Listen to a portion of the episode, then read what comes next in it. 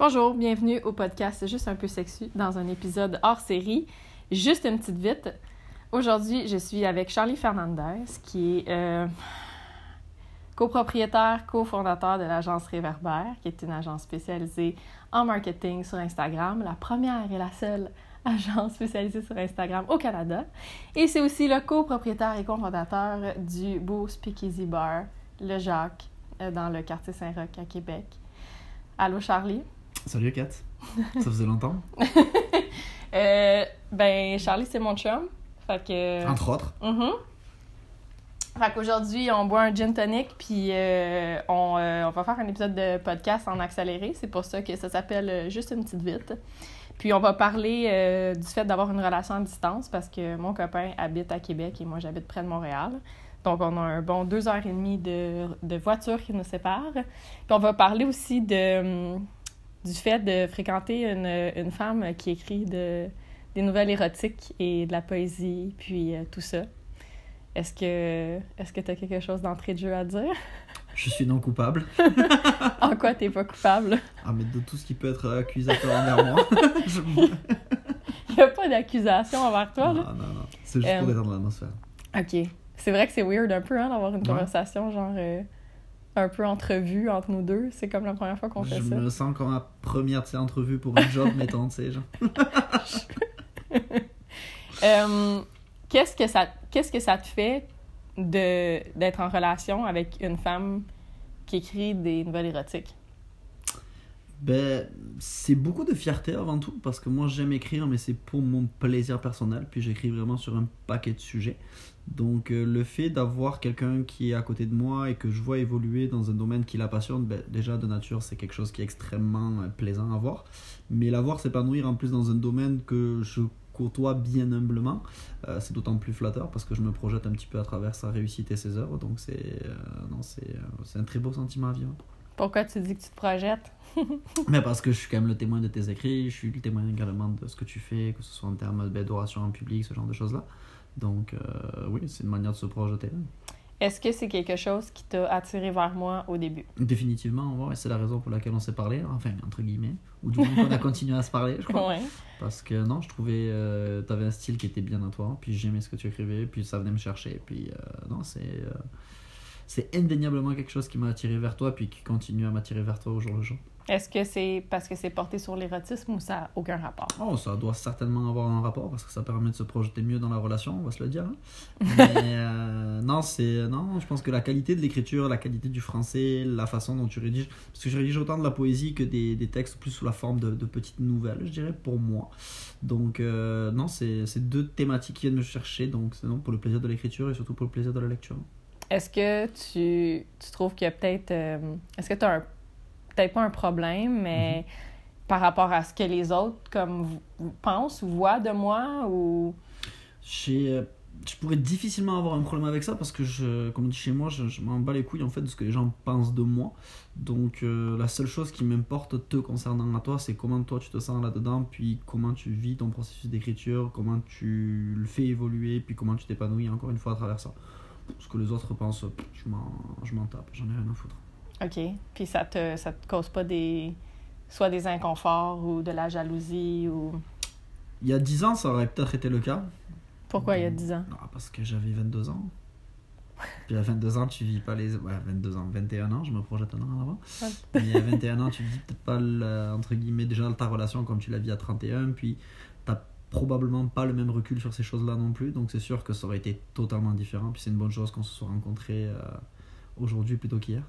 Mais je pense que là, ça fait. euh, Là, je vais avoir 31 ans, moi, dans quelques semaines. moi, c'est le top. Alors, je viens du. Mais moi, je sais que j'ai commencé à écrire des. euh, tu sais, de la, de la poésie érotique puis des nouvelles érotiques en 2011. Mhm. Fait que ça fait, ça fait bientôt 10 ans, justement.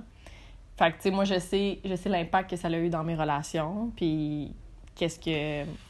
Ben, ça dépend toujours. tu sais, L'impact dans une relation, je pense que tu as, une variable qui est autrui. Puis euh, c'est sûr que euh, ton processus artistique, ta réflexion, ta démarche va pas impacter une personne comme ça va impacter une autre. Euh, Peut-être que l'âge, encore une fois, la confiance en soi aussi, la confiance en l'autre, ça vient jouer là-dedans. Donc je pense que j'ai confiance en toi, tu as confiance en moi, puis on a confiance en nous, donc c'est sûr que ça pose pas forcément de problème à ce niveau-là. Je sais pas si c'est tout le temps nécessairement un, un truc. Oui, c'est un truc de confiance. C'est juste que je sais. Puis peu importe qu'est-ce que Mhm. je vais écrire, tu sais, parce que j'ai essayé beaucoup de styles d'écriture. J'ai essayé d'écrire de la littérature genre euh, euh, jeunesse. J'ai essayé d'écrire euh, des trucs plus scien- tu sais, comme science-fiction, whatever. Mhm. Puis je me, à un, un- un certain moment, il faut que, en tant que personne qui écrit, il faut que tu te rendes compte de c'est quoi ton champ d'expertise, puis que tu, ouais. Ouais, que tu travailles beaucoup là-dedans. Mais je sais que depuis le début, chaque fois que je publie quelque chose, peu importe ce que, je- ce que c'est, il y a toujours des gens qui vont me demander est-ce que c'est la vérité? Est-ce que. Est-ce Ben que oui, parce que tu viens frapper à l'imaginaire d'autrui, tu viens frapper à quelque chose qui est de l'ordre privé. C'est sûr que tu vas pas avoir le même impact en rédigeant de la science-fiction que tu vas avoir en rencontrant, mettons, euh, des ébats qui se soient passés ou non. C'est sûr que tu viens de toucher une corde beaucoup plus sensible, tu viens jouer sur l'émotion, tu viens jouer sur la vie privée, puis c'est sûr que ça n'a pas le même impact, ça amplifie énormément ce que peut ressentir le lecteur, puis encore une fois, il y aura beaucoup plus de- facilité à se projeter dans ça que sur n'importe quel autre sujet. Je sais que je pense que moi, ce qui m'a le plus marqué, mettons, c'est euh, quand ma mère elle avait commencé à consulter euh, mon blog, puis là, mon Mhm. site web, puis qu'elle était comme. Elle me disait des affaires. Oh mon Dieu. euh, attends que ma mère consulte Je- ton oh. blog. Ouais, ok. Mais. Bref, tout ça pour dire que, tu sais, ma mère, elle me disait des choses comme Ah, j'en reviens pas que, que tu fais ça ou que t'es comme ça. Puis, tu sais, je pense que les gens, ils, ils veulent toujours chercher la vérité dans ce que Mhm. j'écris ou, tu sais, peu importe. Tu sais, là, c'est sûr que j'ai pas nécessairement envie de rentrer dans les détails les plus profonds, mais tu sais, toi, t'as une intimité avec moi. Fait que tu Mhm. sais comment que moi je suis. Puis c'est quoi la vraie Catherine aussi. Tu sais, c'est Mhm. pas nécessairement les trucs que j'écris, tu sais. Puis c'est sûr que je pense, tu sais, veux, veux pas, il y a toujours. Maintenant, quand j'écris, depuis que tu es dans ma vie, c'est sûr qu'il y a. À ch- chaque fois que j'écris, il y a quand même toujours un élément qui va revenir Mhm. par rapport à toi. C'est sûr que moi, j'ai un langage marin vraiment intense. Là. Je suis- Ouais. Je suis obsédée par rapport à ça. Tout ce qui touche la musique, euh, les oiseaux, l'air, euh, la nature, l'atmosphère, mais la mer en particulier, c'est quelque chose qui, qui m'obsède littéralement. Mais je sais que quand je vais être dans un processus de rédaction comme plus sensorielle, puis pousser sur l'éro- l'érotisme, l'amour, la sensualité, tout, je vais toujours avoir un, une pensée pour, pour toi, ou du moins écrire en référent à toi, tu sais. Mhm. Puis, ouais, c'est ça. Donc ton point de base, c'était un petit peu ce que ressentait l'autrui quand il lisait ça. Puis je pense que le fait, c'est que tu écrives ce que tu écris avec ton style, comme tu parlais justement par rapport à certains clins d'œil, au truc de la mer, ce genre de choses-là, au champ lexical, pardon, de la mer, pas ce truc, ce champ lexical. Euh, ça peut aider aussi, je pense, autrui à se projeter par rapport à des choses qu'il ne connaît pas ou qu'il n'a pas ou qu'il a connues et qu'il ne connaît plus. Donc c'est sûr que tout ça mélangé, euh, ça fait une petite tempête dans le cœur, puis ça peut venir justement chercher davantage le lecteur. Puis, est-ce que tu trouves que hum, par rapport à, à la distance entre nous, ça, ça amène quelque chose dans notre relation? Ton écriture? Ben, je pense que l'écriture et la lecture, il suffit de regarder ce qu'on s'est offert tous les deux pour Noël, à savoir des livres notamment. Euh, Je pense que la lecture et euh, la littérature sont deux éléments qui nous lient énormément. Puis, veux, veux pas, le fait de pouvoir te lire ou t'écouter par le biais de ton podcast à distance, c'est sûr que ça permet de, de resserrer les liens.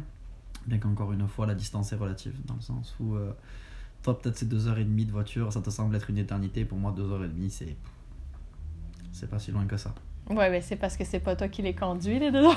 Ah bon, c'est pas moi qui suis à Montréal actuellement? Ok, d'accord, mais merci, bonsoir. Ok, c'est pas ça que je veux dire, mais. Ah. Mais est-ce que tu penses que ça l'amène quelque chose euh, de bord dans ton intimité quand je suis pas là? Comment est-ce que toi, tu, tu vis ça, la, la littérature érotique? Est-ce que c'est quelque chose que tu es à l'aise de parler de ça? Est-ce que c'est quelque Ah chose oui, que, tu- ouais, que tu puis- consommais, mettons, avant non, moi? absolument Ou... pas. Non, non, absolument pas, absolument pas. Puis euh, c'est quelque chose que je consomme par plaisir de te lire pour toi. C'est pas quelque chose que je lirais, je pense, chez quelqu'un d'autre. Non, non, pas sur la littérature, non. non. Pourquoi? Parce que ça me touche, parce que c'est toi. Ce serait quelqu'un d'autre. euh, Je pense que des gens qui peut-être consomment ce que tu fais sont des gens peut-être qui manquent de ce dont tu parles dans leur vie. Puis moi j'ai la chance de pas manquer de ça, notamment grâce à toi, et de ce fait, j'ai peut-être moins besoin de me projeter par le biais de la littérature. Je peux me permettre de la vivre day to day. Mais tu penses pas que. Parce que moi, ce, moi, ce que je ressens quand j'écris, en fait, c'est.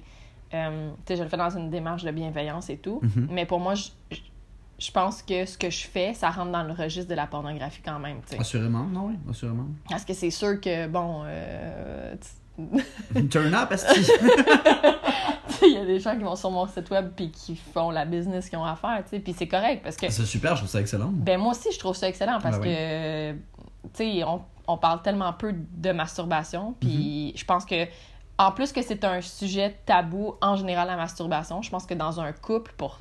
Je pense plus un couple hétéronormatif, Non, là. je suis pas d'accord. Non. Je, Ben- je trouve ça facile de réduire ça au couple entre guillemets hétéronormatif. Je pense qu'on peut très bien se crosser dans un couple hétéronormatif, se crosser soi-même ou crosser Non, c'est pas ça que je veux dire, mais je parle souvent ce genre justement de la, ma- la masturbation comme solitaire est, Ouais. est parfois moins euh, pas pas tu sais comme moins bien perçu ou comme je, je sais Non, mais je t'écoute. J'attends que t'ailles au bout de ton idée parce que tu vois je veux pas t'interrompre. Mais c'est bien, comme tu t'enlises, c'est cool. T'es parti sur l'hétéronormativité, je trouve ça fabuleux. En plus, avec le contexte actuel, c'est super. oh ben tu le Tous castrés avant 18 ans. ouais c'est ça ok non ça là pardon, pas tous castrés. Vasectomie pour tous avant 18 ans. Ouais, mais ça, faut dire que c'est la nouvelle qui, qui se passe en ce moment, là, pour ceux qui vont écouter le podcast Ouais, peut-être ouais, ouais, un peu plus tard. Là, ça a Ouais. été le. Non, ça, je pense pas ça. C'est pas ça que je dis. C'est juste que je pense qu'il y a, il y a parfois des relations, tu sais, quand, dans, mon- dans un autre podcast, justement, avec, euh, avec Malicia, pour moi, ça a été super important qu'on parle de relations vanille, tu sais, qui sont ben, des relations qui sont qui sont plus soft puis style je fais juste comme euh, le missionnaire dans ma relation hétéronormative là tu sais. Puis c'est juste que parfois la masturbation est vue comme étant quelque chose de sale ou quelque chose de malsain ou quelque chose qui est c'est genre ah tu préfères te masturber que genre avoir une relation sexuelle avec, moi ou quoi que ce soit Mhm. J'ai l'impression que cette manière de penser là est plus hétéronormative parce Mhm. que il y a une moins grande ouverture parfois à la sexualité. Je suis pas en train de généraliser, je fais juste parler de certaines observations que moi, mettons, hein? j'ai pu Ouais. faire ou que moi j'ai pu observer dans mes relations hétéronormatives. Mhm, mhm. Pourtant, quand j'étais dans des relations gays avec des femmes, j'avais pas nécessairement cette observation-là. Oh, mais je pense que aussi, pff, peut-être que les hommes ont une fierté qui est mal passée, où il y a certaines choses comme euh, la satisfaction, euh, comment je pourrais dire, par soi-même est moins bien vue par les hommes quand il s'agit de femmes. Et non, peut-être l'inverse, c'est peut-être ça aussi. Le petit côté euh, fierté difficile à avaler, tu peux te satisfaire sans moi, c'est peut-être ça aussi. Mais encore une fois, je pense pas que ce soit quelque chose de hétéronormatif. Je pense que c'est peut-être propre à certains hommes, et encore une fois, absolument pas le cas de tous. Non, ça, je sais que c'est pas le cas de tous, mais en tout cas, on n'est pas tout le temps d'accord sur tout, hein. On est pas- Heureusement, sinon ça serait plate à mourir. Puis, euh, ben, par rapport à mon écriture, puis par rapport à les projets que j'ai, Mm. euh, tu sais, autour de ça, parce que tu sais que, ben là, tu sais, là, je le dis là, toi, tu le sais, mais éventuellement, moi, euh, j'aimerais ça faire des, des films, tu sais. Mhm. J'aimerais ça prendre le. Produire des films? Ouais, c'est Ouais, ça. C'est ça. hein. Oh. Ah, bon, je ne l'ai pas dit euh, en français normatif, pardon, je l'ai dit en français keb. C'est bien correct. C'est bien correct. Euh, mais j'aimerais ça, tu sais, prendre le scénario de, de ma nouvelle érotique, le transformer, dans le fond, en euh, short movie, tu sais. Puis ma démarche en tant que telle, c'est qu'un jour, tous les sens du corps aussi soient rejoints par ce que je fais, là. Mhm. Tu sais, fait que là, en ce moment, je- ce que je touche le plus, c'est, ben, les yeux, tu sais, avec, Mhm. avec la lecture, le- mon SoundCloud, qu'il y a des gens qui peuvent m'entendre Mhm. lire mes nouvelles érotiques. Euh, D'ailleurs, euh, j'en ai enregistré une avec l'humoriste Mike Baudouin. ça vous tente d'aller écouter ça. Salut, Mike. euh, C'est Focal qui tu es, mais salut. euh, puis, tu sais, là, après ça, ben là, il y aurait, tu sais, ouais, les films, fait que euh, la vision. Puis Mhm. après ça, ben, tu sais, t'as l'odorat, puis euh, le toucher. Mais là, le toucher, il englobe pas mal tout. Ben, c'est le fil rouge en fait, c'est ça, c'est le dénominateur commun. Mais plus on en parle, plus ce que je trouve intéressant, puis peut-être ce qui peut expliquer aussi que ben, parler de ça avec toi sur un podcast ou encore te soutenir au day-to-day dans tes projets, les partager également parce que j'aime partager ce que tu fais, parce que je pense que tu mériterais, euh, ben, tu gagnerais à être connu. Euh, je pense que ça relève aussi peut-être de, ben, de notre passion commune pour faire des choses, créer des choses, de partir de quelque chose de nul, entre guillemets, de zéro, pour essayer de bâtir et de développer quelque chose de nouveau. Donc c'est peut-être pour ça, entre guillemets, que j'ai une certaine sensibilité que d'autres personnes, hommes, femmes, peu importe, n'ont pas. Ben là, tu sais, j'ai. Ça, c'est quelque chose que je t'ai dit, puis je sais pas si je peux m'en aller vers là, mais je pense que moi, dans les choses que j'apprécie le plus de toi, c'est ta. Sais, ton intelligence émotionnelle. Puis ça, je pense que c'est une qualité qui est souvent vue chez les femmes. mais la, la tienne est vraiment développée, tu sais, puis t'es vraiment sensible à, à moi, puis à ce que je fais, puis t'es à l'écoute, puis je sais que tu m'encourages beaucoup et tout. Puis je pense que ton côté aussi développement, puis c'est ça, c'est le fait que oui, bon, t'es entrepreneur, puis je pense que ton ambition euh, sans limite déteint aussi un peu sur moi, puis c'est une bonne chose, là, Ouais, bien sûr. parce que ça m'aide à repousser mes limites, puis je me souviens quand on a commencé à sortir ensemble, j'ai eu une période vraiment creuse de création littéraire, euh, parce que, ah, là, j'ai un chat qui est là. Euh, quand moi, je, me sentais, euh, je me sentais comme, je me sentais désir, genre, je me sentais, on dirait que j'étais saoule, genre. J'étais tellement comme, là, je suis encore en amour avec toi, mais j'étais tellement saoulée, genre, par comme notre relation, que j'étais incapable de rien faire, genre. Comme le premier mois, là, je travaillais, puis mon esprit, comme, était... Tu sais, je, je me sentais comme un robot dans tout ce que je faisais. Ah ouais, Parce que- sur le pilote automatique. Oui, oui, c'est ça. Je Ouais. pensais juste à toi, puis tout. Puis, tu sais, moi, pour que j'arrête là, d'écrire, là, chose qui est vraiment pas commune parce que j'écris relativement. Je dirais que j'écris au moins 20 à 25 jours par mois. Là. Tu C'est sais, énorme, tu ouais, sais, les, les moments où ce que j'écris pas, c'est quand on est ensemble le week-end parce que je considère que ça fait quand même partie de ma, ma routine de travail. tu sais. Fait que je me dis, je vais laisser mon travail. Tu sais, je fais tu as un message caché que tu de pour que moi je travaille par la fin de semaine. Ah.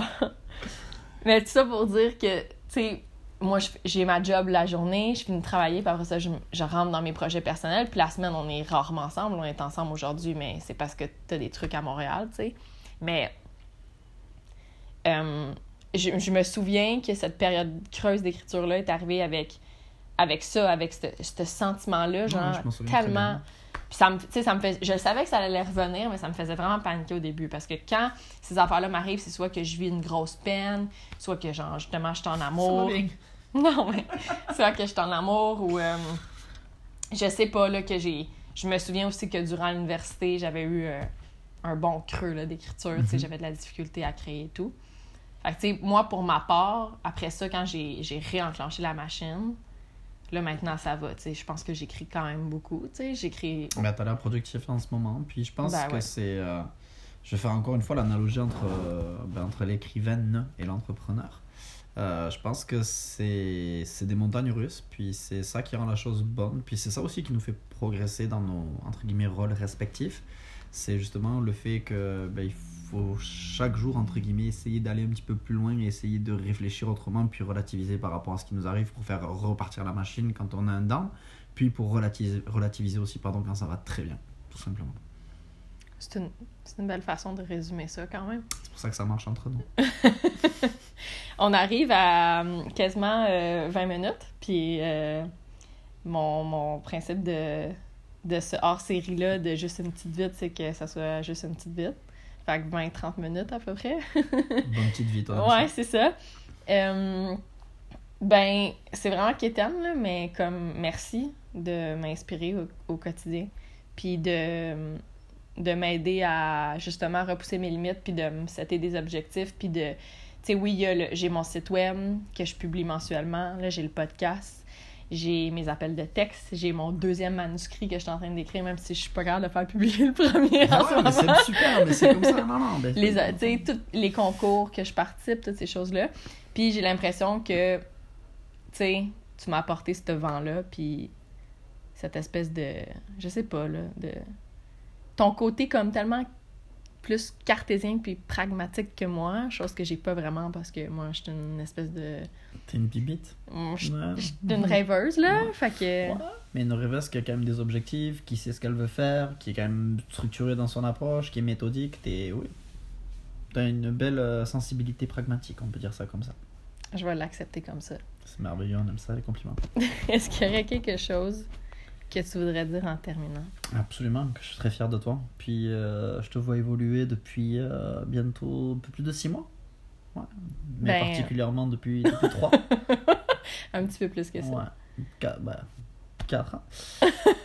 Mais euh, non, je suis très fier de toi parce que tu es une personne qui est remarquable, tu es une personne qui est passionnée, tu es une personne qui aime ce qu'elle fait puis qui s'emploie à aimer de plus en plus ce qu'elle peut devenir et ce qu'elle peut faire de par ben, le talent qu'elle a, mais également de par le travail qu'elle met, entre guillemets, et l'abnégation qu'elle met au service de ce talent-là. Donc, euh, tu es une maudite belle personne qu'à te l'égarer, puis je suis vraiment contente de t'avoir dans ma vie.